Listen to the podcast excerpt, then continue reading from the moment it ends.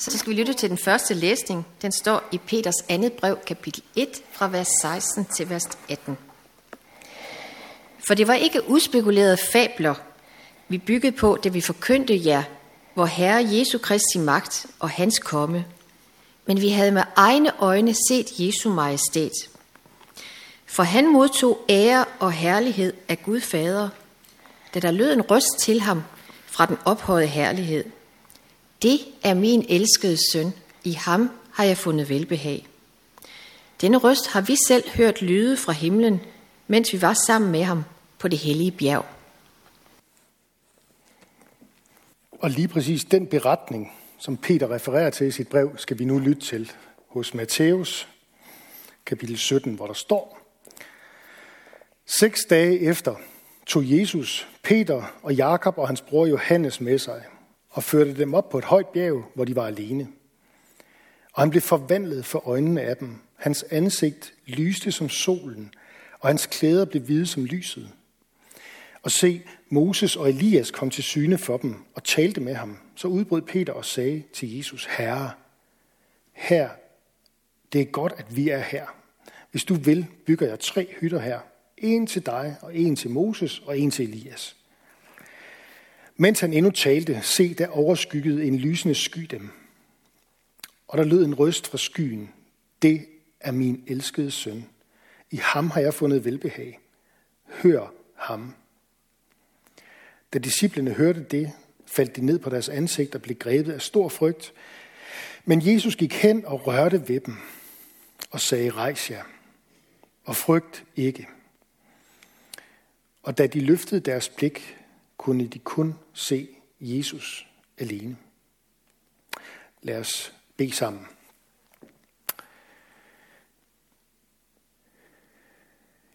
God Gud, vi beder om, at du også vil hjælpe os igennem den her beretning.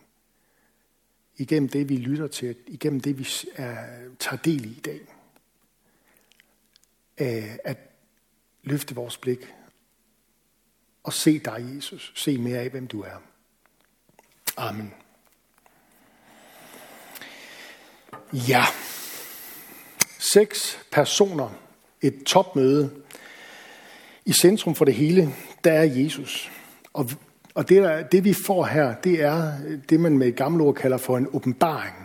Det er simpelthen en, en, en vision, hvor, hvor himlen møder jorden. Og vi ser, hvordan Jesus han er fra evighed af at han er Guds søn. Og vi ser, hvor han kommer fra. Han kommer fra Guds rige. Det er Guds rige, himlen, der støder sammen med jorden. Det lyder lidt langhåret måske. Jeg skal prøve at forklare det på en lidt anden måde, fordi her i ugens løb, der så jeg en, øh, et klip i fjernsynet med den nye James Bond-film. Med Daniel Craig, som øh, vi er nogen af os, der glæder os til. Og øh, den er blevet udskudt nu for tredje gang på grund af den her rådne pandemi. Ikke? Og, øhm, men, men det var ikke sådan en, en, en decideret forfilm, men alligevel. Sådan en, øh, det var et klip fra den kommende film, for vi havde hørt, at den var der. Øh, og, men der var ikke nogen, der har set noget øh, til den. Og så kommer der alligevel sådan det, der på godt dansk lige hedder en teaser. Altså sådan lige, hey, prøv lige at se her, filmen den er klar til, når, når det hele kan åbnes op igen, og alt bliver godt igen. Og det er sådan set det, der sker med Jesus her i dag. Det er en teaser, det er et klip, det er et glimt af, øh, hvordan det er i Guds rige, og hvordan det skal blive, når Guds rige en dag kommer og fylder hele jorden, og alt bliver godt igen. Vi møder ham simpelthen her som kongen i Guds rige, som majestæten i Guds rige. Der er en, øh, en enkelt tekst, som jeg blev mindet om i forbindelse med det her, som faktisk er skrevet af Johannes, øh, en af de tre disciple, der var med på bjerget, som jo også var af forfatter til Johannes evangeliet. Han er den disciple, han omtaler sig selv, sig selv som den disciple, Jesus elskede. Det er øh, efter alt at dømme også ham, der har skrevet Johannes' åbenbaring. Og i åbenbaringsbogens første kapitel, der har han på samme måde en vision af Jesus, som jeg tænker, da han har skrevet den ned og fået den vision, der har han tænkt, det her det minder utrolig meget om det, der skete den dag på det bjerg i, øh, i Israel. Han siger sådan her, at han ser en menneskesøn iført en fodlang dragt og med et guldbælte om brystet. Hans hoved og hår var hvidt som det hvideste uld, som sne, og hans øjne var som lune ild, og hans fødder var ligesom skinnende malm, der gløder i ovnen, ovnen, og hans røst var som lyden af vældige vande. Altså, det her, det er, hvad en, hvad en afsløring eller en åbenbaring er for noget. Det er en afsløring af, hvem Jesus han er fra evighed af, og hvad det er, vi har i vente. Og det er altså, hvad de her tre disciple, de får øh, lov til at være viden til i dag. Og så kunne man jo tro, at jamen, det er jo lige præcis den her slags oplevelser, som vi skal have for at være sådan ægte kristne. Men det modsiger beretningen jo også, fordi den slutter med, at Jesus han siger til dem, da de gik ned i bjerget, I skal ikke fortælle det her til nogen. Så det her det er altså ikke sådan et øh, øh, grundlag for, at øh, nu skal de danne kirke og, og missionsfremstød den slags. Det er ikke det her, der er det. Det er tværtimod noget, der foregår på et andet bjerg. På et senere bjerg. I Jerusalem. På Golgata-bjerget. Lad os prøve lige at, at stoppe lidt op ved det her med, med, hvad er det egentlig, der gør et menneske til en disciple? Hvad er det, der gør et menneske til kristen? Fordi jeg tror, at nogle af os, vi tænker af, af natur ligesom sådan, at det vil bare, altså det, det har, vi har jo med Gud at gøre, og han er overnaturlig og alt det der. Og vi har en beretning i dag her, som, som bryder med alt, hvad vi, hvad vi kender til af al, almindelighed og, og, og, og, og naturlove osv. Er det de her skønne, overnaturlige oplevelser, der for alvor gør et menneske til disciple og til kristen? Nej, det er det ikke. Den, det, det overraskende, når vi, når, vi, øh, når vi læser i Guds ord, det er, og nu kommer der noget, der lyder mærkeligt. Jeg skal prøve at forklare det. Det er nederlag, der skaber disciple. Det er nederlag, der skaber disciple. Hvad mener jeg med det? Jeg mener, at når vi læser i det nye testamente beretningerne om Jesus der, så kan vi se, hvordan de første disciple, de 12 disciple, han havde, de er fast besluttet på at gå med ham. At gå all in sammen med Jesus på det her projekt her. At gå hele vejen. Og de taler også nogle af dem om, Peter taler om, jeg vil dø sammen med dig, siger han.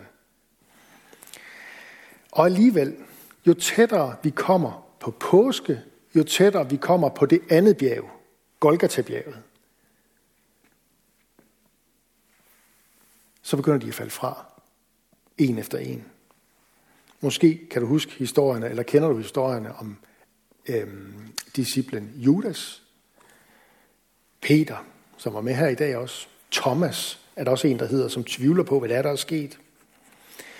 Og i påsken, da soldater, der kom soldater i Gethsemane have for at tage Jesus til fange, der står der sådan her, at der lod alle disciplene ham i stikken og flygtede. Det står længere hen i Matteus evangeliet. De flygter simpelthen. Så da Jesus dør på korset, der er der kun nogle kvinder, og så Johannes tilbage. Og det siger noget om, at det er ikke alt ved Jesus, som vi disciple er i stand til at efterligne. Og det tror jeg nemlig nogle gange, vi har fået lidt galt i halsen. Vi tænker omkring det her med at være kristen og det her med at være disciple. Det er noget med, øh, det er noget med at efterligne. Og der er også et kald til at tage sit kors op og alt det der. Men der er også noget, som vi ikke kan gøre. Som kun Jesus kan gøre. Der er noget i det her med at være kristen og være disciple. Hvor vi, hvor vi bliver, om jeg så må sige, efterladt på perronen. Og så siger Jesus, der er noget her, jeg alene kan gøre.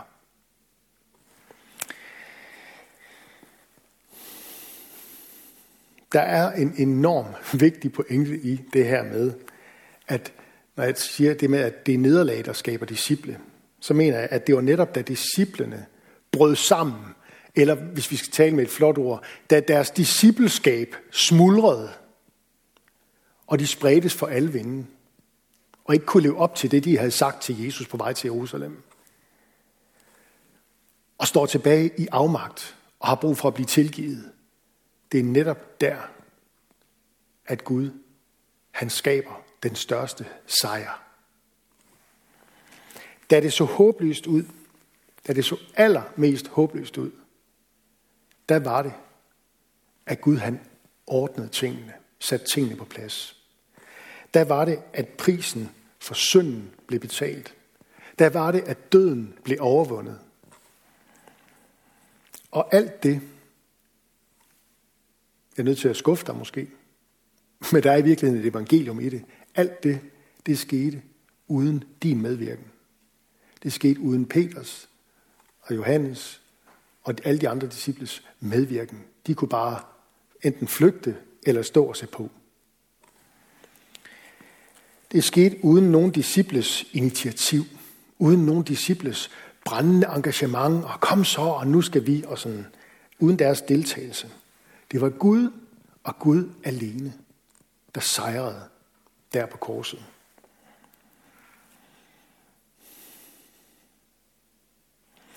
Og det er i virkeligheden det, der er kernen i de gode nyheder om Jesus.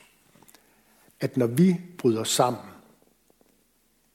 når vi oplever nederlag, så holder han stadigvæk. Så er Gud til at stole på. Og det er den erkendelse, der for alvor har skabt generationer af efterfølgere af Jesus. Slægt efter slægt efter slægt. Det er den erkendelse, at når vi bryder sammen, så holder evangeliet om Jesus. Så holder det, han har gjort på det andet bjerg, på Golgata-bjerget. Jesus han beder dig nemlig ikke om at præstere et enormt engageret hjerte, for at du kan være en ordentlig disciple eller en ordentlig kristen. Han spørger dig tvær, tværtimod om at få lov til at forvandle dit hjerte ved at tilgive dig. Ved at gå hen og berøre dig og sige, rejs jer. Frygt ikke. Og så er vi tilbage ved bjerget. For det er netop det, øh, øh, som de taler om. Det står ikke i beretningen her, men i den parallelle beretning i en af de andre, hos en af de andre evangelister, Lukas, der får vi faktisk at vide, hvad det er, Jesus taler med Moses og Elias om. Altså de her to store, store skikkelser, de opsummerer sådan set hele, øh, alt det, der var gået forud for, for Jesus, hele det gamle testamentets historie. Moses, som er repræsentant for, han er jo lovgiveren, det er igennem ham, at Israels folk får givet hele kærlighedens lov. Altså de her færdselsregler for, hvordan de skal være Guds folk og leve med hinanden. Alt det repræsenterer Moses. Han er den store sådan, høvdingeskikkelse i det gamle testamente. Ham, der former og danner folket, efter de er draget ud fra, fra fangenskab i Ægypten. Det er den ene, der kommer. Og den anden, det er Elias, som repræsentant for alle profeterne, der taler på vegne af Gud til folket. Det er de to skikkelser, øh, vi møder her. Og det, de taler om, får vi at vide, det er, at de taler om den udgang, han skulle opfylde i Jerusalem. Det er sådan lidt et øh, gammeldags måde at sige på. At de taler om, at, hvad det var, der skulle ske, når Jesus han kom til det andet bjerg, til Golgata-bjerget. De taler simpelthen om hans lidelse og død og opstandelse i vores sted. Det minder os om noget af det, der sker, øh, da Jesus opstår fra de døde, hvor han er øh, få, øh, få dage efter, hvor han er på en vandring, og så slår han følge med to disciple, unavngivende andre disciple, der er på vej til en landsby uden for Jerusalem, der hedder Emmaus. Og så spørger han dem om, hvad, hvad er det, I går og taler om? Og så siger de, jamen vi taler om det, der er sket med, har du, har du hørt noget om det? Siger de sådan.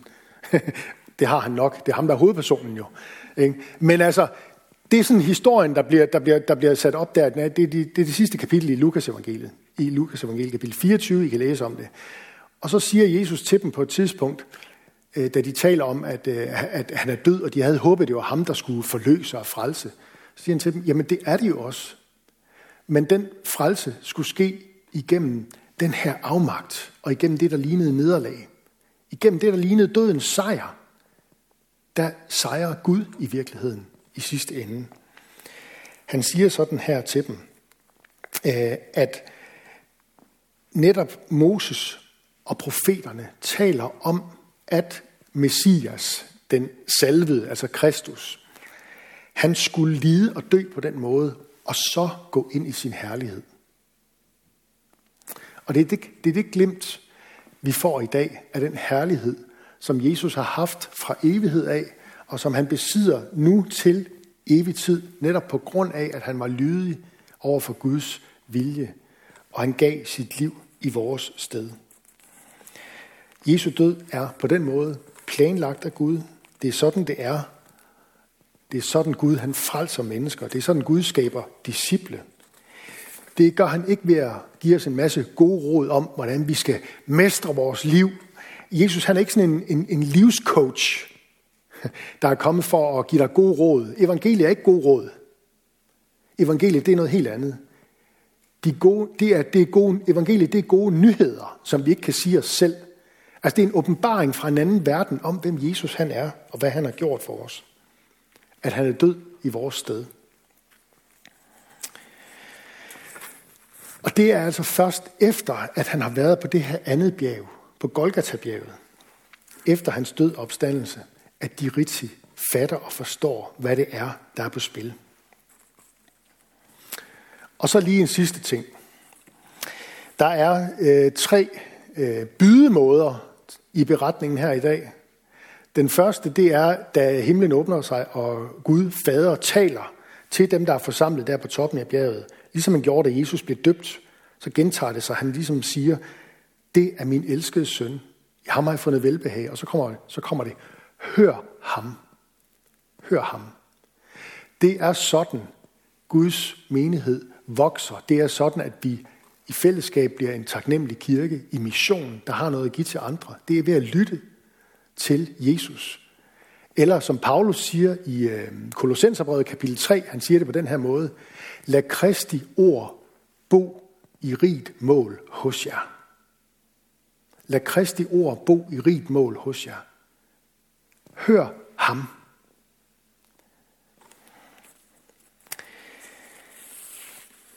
Og så er de næste, de sidste to bydemåder, det er der, hvor Jesus han går hen og, og rører ved dem. Kan jeg godt lide det udtryk. At han går hen, og så, og så rører han ved dem. Det er ikke bare ord. Nej, nej. Der er, der er, der er fysisk kontakt. Han rører ved dem, rejser dem op, siger, rejs jer, frygt ikke. Det sagde han dengang, og det gælder også os i dag. Hør ham. Lad Kristi ord bo i rigt mål hos jer. Undervis og forman hinanden med al visdom, med salmer og hymner og åndelige sange. Det er sådan, en menighed bliver opbygget. Det er sådan, Paulus taler om det til, til kolossenserne. Syng med tak i jeres hjerte til Gud. Rejs dig så og gå videre ud i livet i taknemmelighed. Tag det med, det her, hør ham, rejs jer, frygt ikke. Tag det med også, øh, når vi på et tidspunkt snart forhåbentlig kan samles til et stort brag af en fælles gudstjeneste igen, hvor vi kan lytte til hinandens stemmer oven i øh, tonerne fra øh, musikerne og, øh, og ja, hvis vi skal tale som en åbenbaring, englene, der synger og lovpriser Gud, og vi lægger vores stemmer oveni.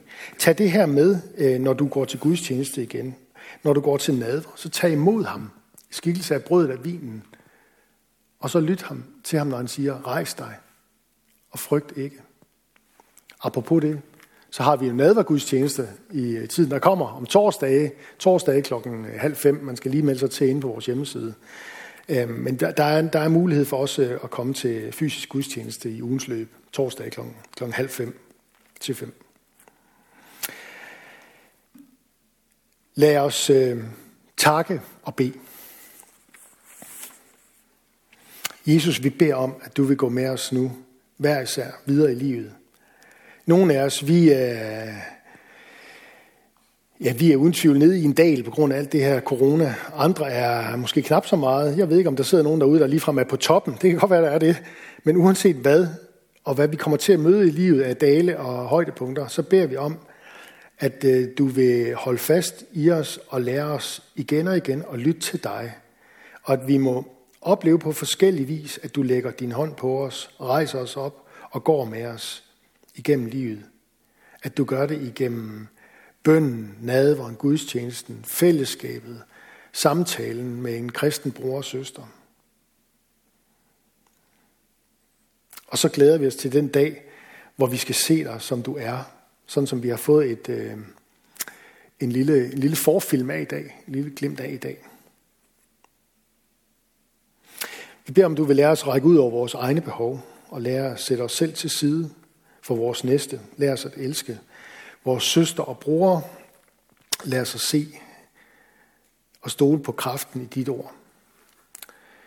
Vi beder for den kommende generation, både de fødte og de ufødte, og de nyfødte, for børnene og de unge. Beskærm du dem og lad dem få lov til at vokse op i tro på dig.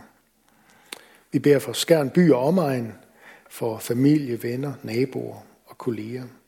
For alle, som er ramt lige nu af forsamlingsforbud. Alle, som savner nærvær og fællesskab. Vi beder om, at du vil være nær hos øh, dem, der er ramt af sygdom og lidelse. På forskellige vis. Giv os mod til at være til stede for hinanden på nye måder. Og visdom til at, at lindre smerten hos hinanden. Vi beder for din kirke ud over jorden. Lad de kristne vise mod og gøre en forskel for mange i disse tider. Vi beder for dem, der forsker i sundhed, om at, øh, at du vil øh, velsigne og lade gode resultater komme frem, som kan være til øh, heling og helbredelse.